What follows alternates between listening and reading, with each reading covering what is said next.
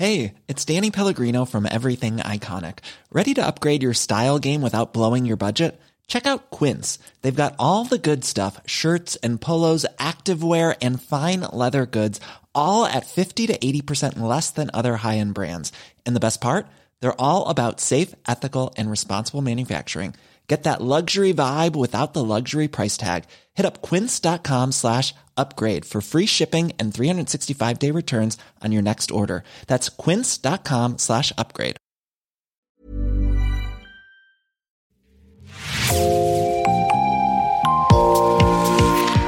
Bonjour et bienvenue dans Podcasting, l'actu dans la poche, le podcast quotidien d'actualité du Grand Sud-Ouest. Chaque jour, suivez-nous à la découverte de l'information régionale avec les journalistes et chroniqueurs du territoire. Je m'appelle Jean Berthelot de l'Agleté. Nous vous proposons aujourd'hui un épisode consacré à un livre paru aux éditions Le Passager clandestin. Il s'appelle La guerre des mots et c'est vous qui l'avez co-signé avec Célim Derkaoui. Bonjour Nicolas Framont. Bonjour. Nicolas, vous êtes sociologue de formation, vous êtes aussi maraîcher bio près de Sainte, euh, en Charente-Maritime. Nous nous trouvons d'ailleurs aujourd'hui sur votre exploitation. À l'heure actuelle, vous êtes aussi conseiller auprès de délégués du personnel, hein, c'est ça? Oui, c'est une activité que je faisais à temps plein euh, euh, il y a encore un an. Euh, là, du coup, j'ai levé le pied pour pouvoir m'occuper plus de l'exploitation et je vais reprendre cette activité en freelance. effectivement, l'activité d'expertise pour les comités socio-économiques, donc c'est un droit qui existe en France, qui est que les salariés, via leurs représentants, peuvent faire venir des experts, donc souvent psychologues, sociologues, experts comptables, pour bah, intervenir dans l'entreprise dans une série de cas, comme par exemple des risques que pour la santé des salariés ou euh, plus fréquent en ce moment des plans de licenciement. Donc euh, c'est euh, voilà, c'est une intervention un peu pluridisciplinaire pour le compte des salariés et pour mettre en valeur leur point de vue à ce niveau-là. Vous êtes trompé, vous avez dit plan de licenciement et non pas plan de sauvegarde de l'emploi. Hein. C'est important d'employer les bons mots. C'est évidemment ironique et on y reviendra puisque ce sont les mots qui sont au cœur de, de vos interrogations dans ce livre. Vous êtes également à la tête d'un média en ligne qui s'appelle Frustration Magazine, qui se présente comme un outil de critique sociale pour le grand public. Le livre dont nous allons parler s'appelle donc La guerre des mots. Il est préfacé par Michel Pinson et Monique Pinson-Charlot, et il a pour sous-titre Combattre le discours politico-médiatique de la bourgeoisie. En quelques mots d'abord, est-ce que vous pouvez nous présenter ce livre? Alors ce livre, euh, c'est un livre conçu comme... Euh, un manuel d'autodéfense intellectuelle, on pourrait dire, c'est-à-dire que euh, on est tous confrontés dans des domaines différents de la vie, que ce soit au travail, euh, dans la vie quotidienne et particulièrement dans le monde médiatique, euh, quand on écoute la radio ou qu'on regarde la télévision, à des mots, des termes et des expressions qui sont souvent présentés comme neutres et incontournables, mais qui en réalité ne le sont pas. Et souvent, ça nous frappe. D'ailleurs, on a tous, voilà, on n'invente rien. Je pense que tout le monde ressent à cette sensation parfois qu'on nous on utilise des mots qui ne veulent un peu rien dire, des mots qui, soient, qui sont creux ou qui sont euh, malhonnêtes euh, et qui pourtant euh, disent quelque chose du monde de la société très inégalitaire dans laquelle on vit. Et ces mots-là, en fait, ils ont souvent pour objectif d'euphémiser la réalité sociale, c'est-à-dire de ne pas en parler, de ne pas parler de la réalité sociale et surtout de ne pas parler des rapports de domination qui s'y jouent. Donc le livre, il a pour objectif de revenir sur ces grands termes qui sont à la fois des mots et puis qui sont des mythes aussi, c'est-à-dire des, représentations de la réalité au profit des classes dominantes pour euh, l'analyser et euh, leur redonner un sens véritable. Et l'objectif euh, sous-jacent, c'est d'aider tout le monde à mieux parler de son expérience des rapports de domination dans la société, son expérience intime, son expérience politique, son expérience professionnelle de ça. À ce stade, Nicolas, je pense qu'il est nécessaire de vous demander ce que vous entendez par bourgeoisie, puisque vous en donnez d'ailleurs une définition très rapidement dans, votre livre, et vous écartez par exemple le terme de classe moyenne, on va y revenir, hein, mais vous préférez désigner les choses par bourgeoisie, notamment pour le rapport au travail qu'induit ce mot, c'est ça? Exactement. En fait, euh, c'est vrai qu'un des, des objectifs... Euh, principaux de ce livre, c'est euh, de réhabiliter ou en tout cas de documenter un processus euh, qui, a lieu dans la société, qui a lieu en réalité depuis très longtemps, euh, mais qu'on avait un peu enterré, c'est celui de lutte des classes. Alors la lutte des classes, c'est un terme qui semble un peu vieillot a priori, mais qui en réalité désigne la façon dont les, des classes sociales s'opposent entre elles dans leurs intérêts économiques principalement. Et actuellement, on vit une période de lutte des classes très intense, puisque quand on regarde la répartition des richesses en France et dans le monde, on assiste à un accaparement de la richesse produite par une classe dominante. Et cette classe dominante, nous, on appelle la bourgeoisie. Et en, cela, on n'invente rien. Euh, la bourgeoisie, c'est le terme qui a été forgé au 19e siècle pour désigner ceux qui dirigent le capitalisme, c'est-à-dire ceux qui possèdent euh, toute une partie de notre économie euh, qui font travailler les autres pour leur compte et qui en tirent du profit. Et cette classe sociale-là, au cours euh, du XXe siècle, elle a vu son pouvoir varier. Par moments, son pouvoir a été très diminué, notamment pendant l'après-guerre. Euh, et puis, clairement, cette classe sociale dominante en France et ailleurs dans le monde, elle a reconstitué son pouvoir d'action sur le plan politique, sur le plan économique. Et actuellement, on le voit, elle vit à un niveau de déconnexion du reste de la population qui est sans précédent. Et le niveau d'inégalité en France et dans le monde est aussi sans précédent. Donc nous, on, a voulu vraiment euh, restaurer ce concept parce qu'il nous semble opérant pour comprendre la société qui nous entoure. Le concept de lutte des classes, qu'on pourrait même dire de guerre des classes, vu le niveau d'intensité actuel. Et puis le concept de bourgeoisie, parce qu'il est très important, euh, ça c'est tout un chapitre y est consacré, euh, de, bien préciser que quand on parle de la classe dominante, ce ne sont pas simplement les gens qui sont riches, c'est pas simplement la richesse, le problème ou le déterminant principal, ce sont les gens qui, euh, qui sont, euh, ils sont riches et ils possèdent euh, notre économie et ils sont aussi à la tête en réalité de notre vie politique et de notre vie sociale au sens large. Et donc là, on a vraiment voulu documenter cette classe sociale-là et les effets de discours qu'elle a sur le reste de la population, parce que c'est une classe qui est prescriptrice de discours. Euh, c'est elle qui, euh, qui forge ces discours-là, c'est elle qui est la tête des institutions médiatiques et culturelles. Médiatiques, on le voit de plus en plus parce qu'il y a une concentration euh, médiatique forte, de plus en plus forte. Et du coup, bah, c'est un peu elle qui est à l'origine de tout un tas de problèmes sociaux, et notamment ce problème du langage-là.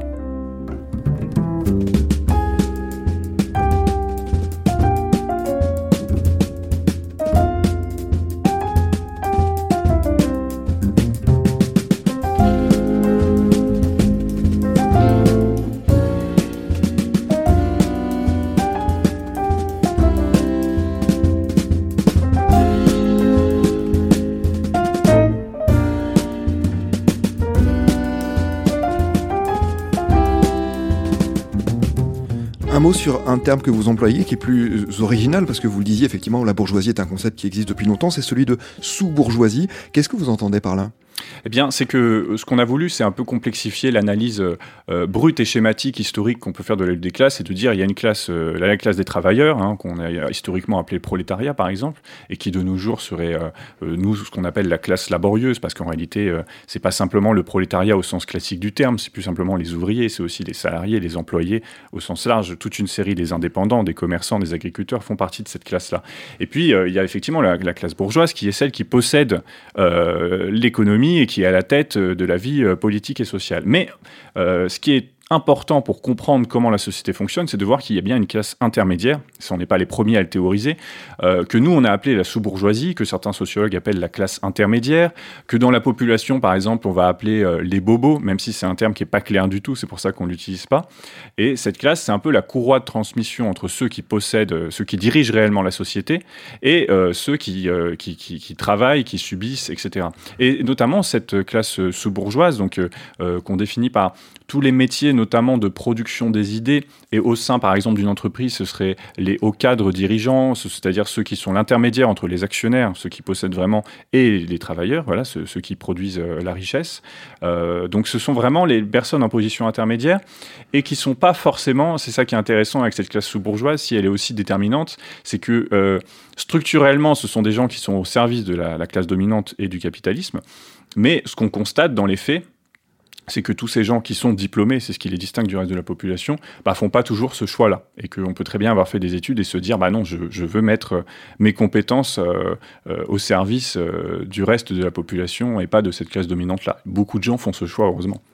On va parler un peu de la forme hein, de, votre livre. Il y a donc un certain nombre d'expressions. C'est un travail que vous aviez commencé avec Selim Derkaoui sur euh, Frustration, le magazine en ligne que vous co-dirigez. Donc on a un certain nombre d'expressions qui vous paraissent symptomatiques de ce que vous venez d'évoquer.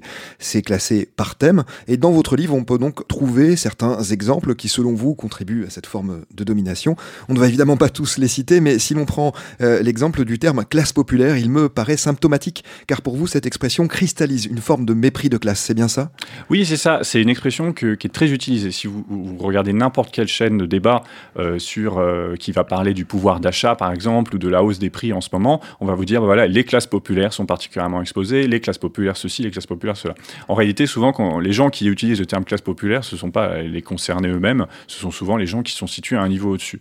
Et ce terme, en réalité, euh, ce qu'on constate, c'est qu'il a remplacé d'autres termes qui existaient dans le vocabulaire sociologique et médiatique français, qui étaient des termes plus valorisants, comme celui de classe ouvrière, par exemple, euh, de euh, travailleurs euh, ou de peuple, par exemple, des termes qui étaient utilisés notamment par les partis de gauche historiquement. Or, plus personne n'utilise ces termes-là, tout le monde utilise classe populaire. Et classe populaire, en réalité, déjà, c'est un terme très flou. Qu'est-ce qu'on entend par là? C'est pas clair du tout.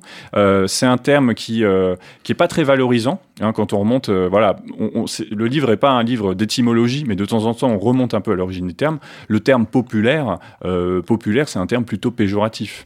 Euh, ça désigne en fait plus des pratiques culturelles euh, vues comme plutôt vulgaires, euh, des gens vus, comme plutôt peu, peu qualifiés. Donc en fait, on définit toute une partie de la population qui est majoritaire, parce qu'en réalité, si on regarde sociologiquement qui se situe dans les classes populaires, ça, représente 60 à 70% de la population, bah, on les classe comme par défaut. Quoi. On, les classe par rapport à ce qui leur manque par rapport aux autres classes sociales. Donc ça déjà, ça nous semble très problématique. Et, et nous, qui nous situons, ça c'est important, c'est un livre qui est engagé, on pourrait dire engagé, c'est-à-dire qu'on défend un point de vue qui est clairement que on vivrait mieux dans une société où il n'y ait pas cette division en classes sociales. Voilà, ça c'est quand même important de le dire. C'est pas un livre purement descriptif. Bah, nous, on estime que d'un point de vue euh, euh, politique, il serait plus opportun d'utiliser euh, des expressions plus valorisantes. Alors nous, par exemple, on utilise l'expression classe laborieuse parce qu'il nous semble que ça met en valeur la dimension du travail et ça rappelle quand même que ce qu'on appelle ces classes populaires, bah, avant tout, si elles sont dans cette situation avec ces faibles revenus, c'est que ce sont les gens qui travaillent, qui font tout le travail qui permet de faire tourner le pays. On s'en est bien rendu compte lors du premier confinement de l'année dernière les, gens qui n'avaient pas possibilité de rester chez eux, c'était ceux qui devaient faire tourner l'économie. Donc en fait, ce sont les vrais créateurs de richesse. Donc nous, on a voulu mettre en avant la dimension du travail, parce que toute une partie du problème actuel se joue ici, et puis euh, mettre, euh, utiliser un terme plus valorisant et au singulier, ça c'est important. Quand on parle de classe populaire, généralement c'est toujours au pluriel. On dit les classes populaires. Et du coup, c'est une façon de pas vraiment les définir. C'est un peu tous les gens qui ne sont pas diplômés, qui ne sont pas riches. Voilà, donc c'est pas très clair. Euh, et puis surtout, euh, c'est des gens très divisés. Nous, on veut vraiment, euh, et ça, ça fait partie de l'aspect politique du livre, hein, c'est de dire, bah non, il y a un bloc qui est assez unifié qui a des intérêts communs et qui est la classe laborieuse. Évidemment, hein, on ne le dit pas explicitement, mais nous, euh, dans notre euh, euh, conception politique, c'est aussi une façon de s'opposer à l'actuelle tentative venant de l'extrême droite, mais reprise par toute une partie des forces politiques de ce pays, qui est de diviser, pour le coup, la classe laborieuse en des ensembles fondés sur la race. Voilà, et nous, on est là pour rétablir de l'unité, d'où l'importance d'utiliser ce terme au singulier. From all of you good workers, good news to you I'll tell of how the good old Union has come in here to dwell. Which side are you on? Which side are you on? My daddy was a miner and I'm a miner's son. And I'll stick with the Union till every battle's won. Which side are you on? Which side are you on? Nicolas, dans votre livre, un certain nombre de professions se font euh, égratigner. Le journalisme n'est pas épargné.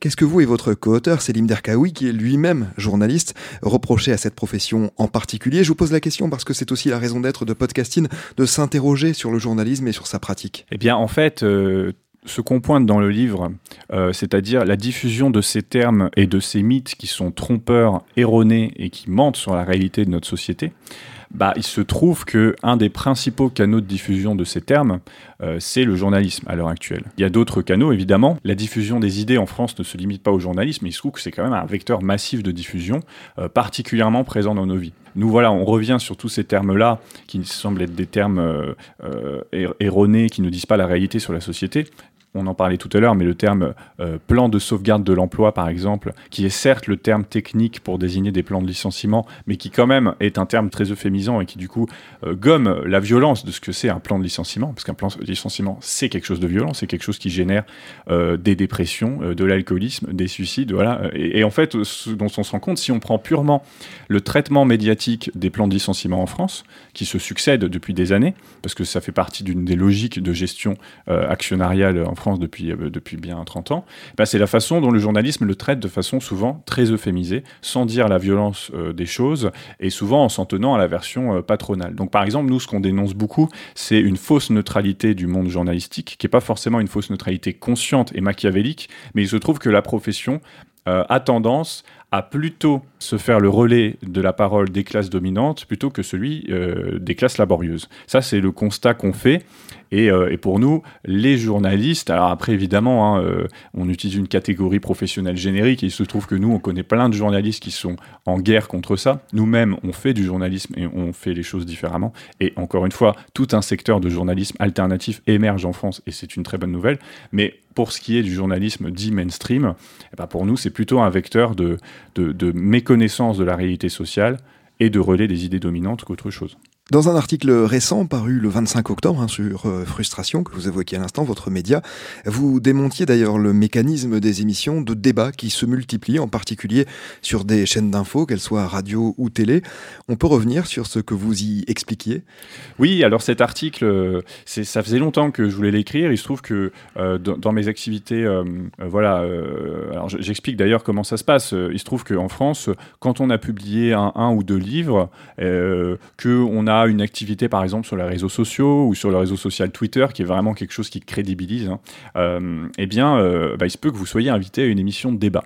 Euh, et il se peut que vous acceptiez parce que c'est quand même a priori une bonne façon de faire passer votre parole. Et quand vous tenez, quand vous avez une démarche politique comme c'est mon cas, bah, politique et sociologique, vous avez intérêt, vous vous dites, vous avez intérêt à y aller. Donc j'ai pris part à un certain nombre d'émissions de ce genre, bah, pas de façon intense, hein, pas comme les gens dont on a l'impression qu'ils y passent littéralement leur vie, mais voilà, j'y ai pris part. Et puis là, j'ai décidé d'écrire cet article qui est un peu un retour critique sur euh, ce qui s'est passé et sur les mécanismes qui peuvent être très microscopiques hein, euh, dans ces émissions, dans les coulisses de ces émissions, qui font qu'en réalité, à la fin, on y trouve une parole très formatée, euh, où il est très peu possible d'avoir un discours critique sur la société euh, pour le coup la société de classe et sur les idées dominantes.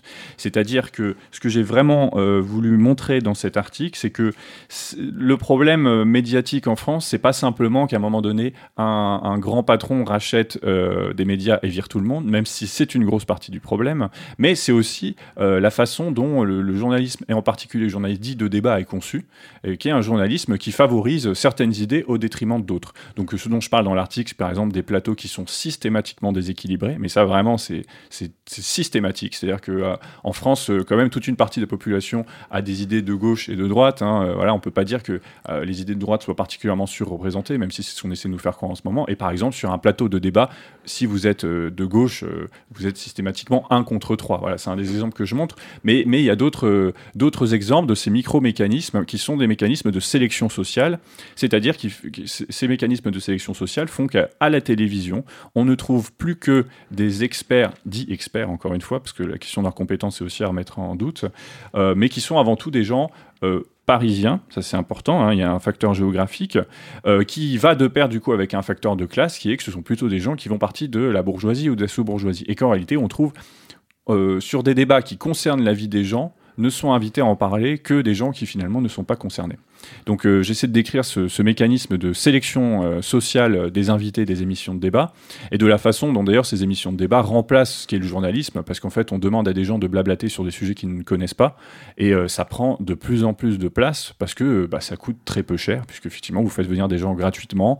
Euh, il faut il faut que ça c'est ce que j'explique il y a une logique du bon client hein, c'est-à-dire que celui qui va être réinvité tout le temps c'est quelqu'un qui est capable de ne sortir que des punchlines. Bon après tout pourquoi pas? Moi c'est pas ça qui me dérange mais que des punchlines allant dans un certain sens, euh, dans les bonnes règles de la respectabilité du débat et des idées acceptables, hein, ce qu'on pourrait appeler une sorte de pensée unique. C'est-à-dire que si vous vous en écartez, comme j'explique, hein, si vous commencez à parler de lutte des classes à une heure de grande écoute sur, sur une émission de débat, direct, l'ensemble du plateau va froncer les sourcils, se racler la gorge, l'animateur ou l'animatrice ne vous relancera pas, et si vous en faites trop, vous ne serez pas invité. Voilà, c'est ces petits mécanismes-là que j'ai voulu décrire euh, dans, dans, ce papier, euh, effectivement, sorti récemment.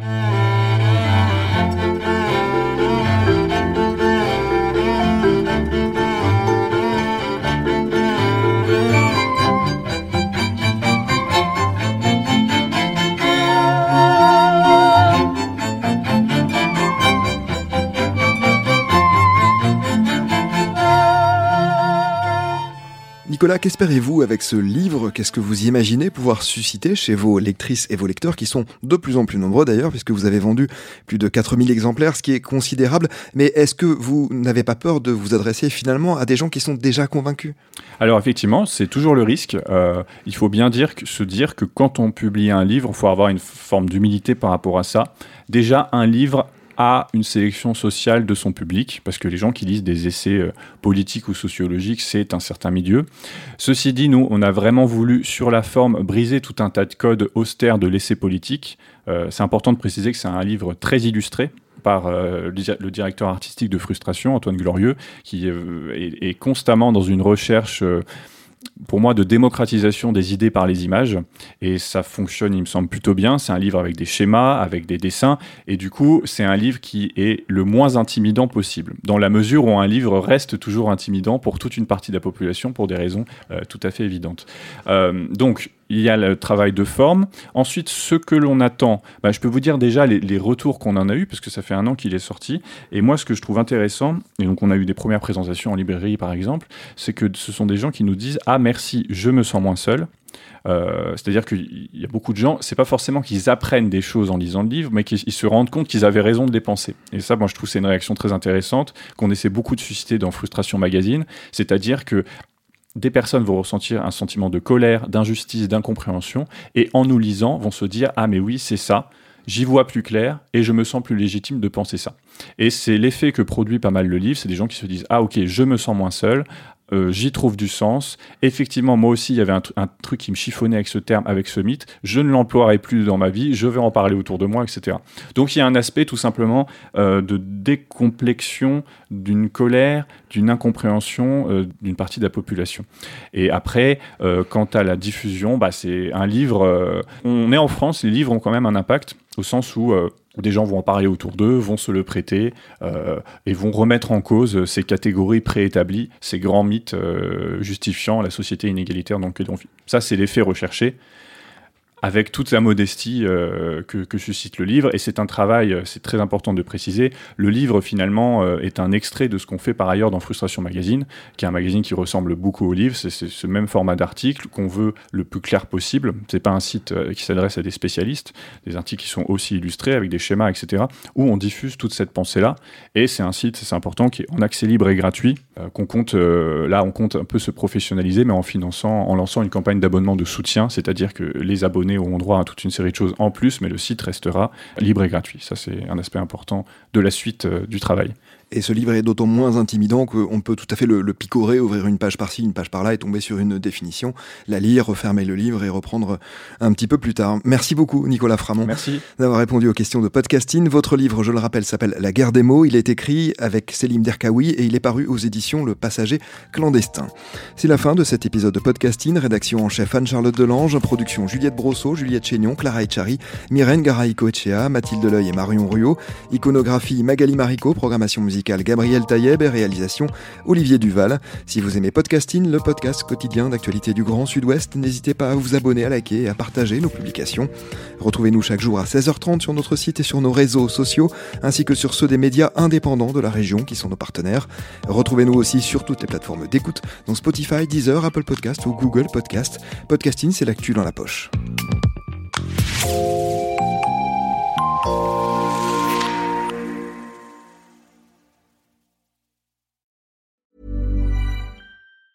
Want truly hydrated skin? Midosia's Body Care Breakthrough Hyaluronic Body Serum. It's clinically proven to increase hydration by 161%. It's lightweight, fast absorbing, and delivers 24 hours of hydration for silky smooth skin without any sticky afterfeel. Treat your skin to clean, vegan skincare from Osea. Get 10% off your first order with code SUMMER at OseaMalibu.com. That's O S E A Malibu.com code SUMMER.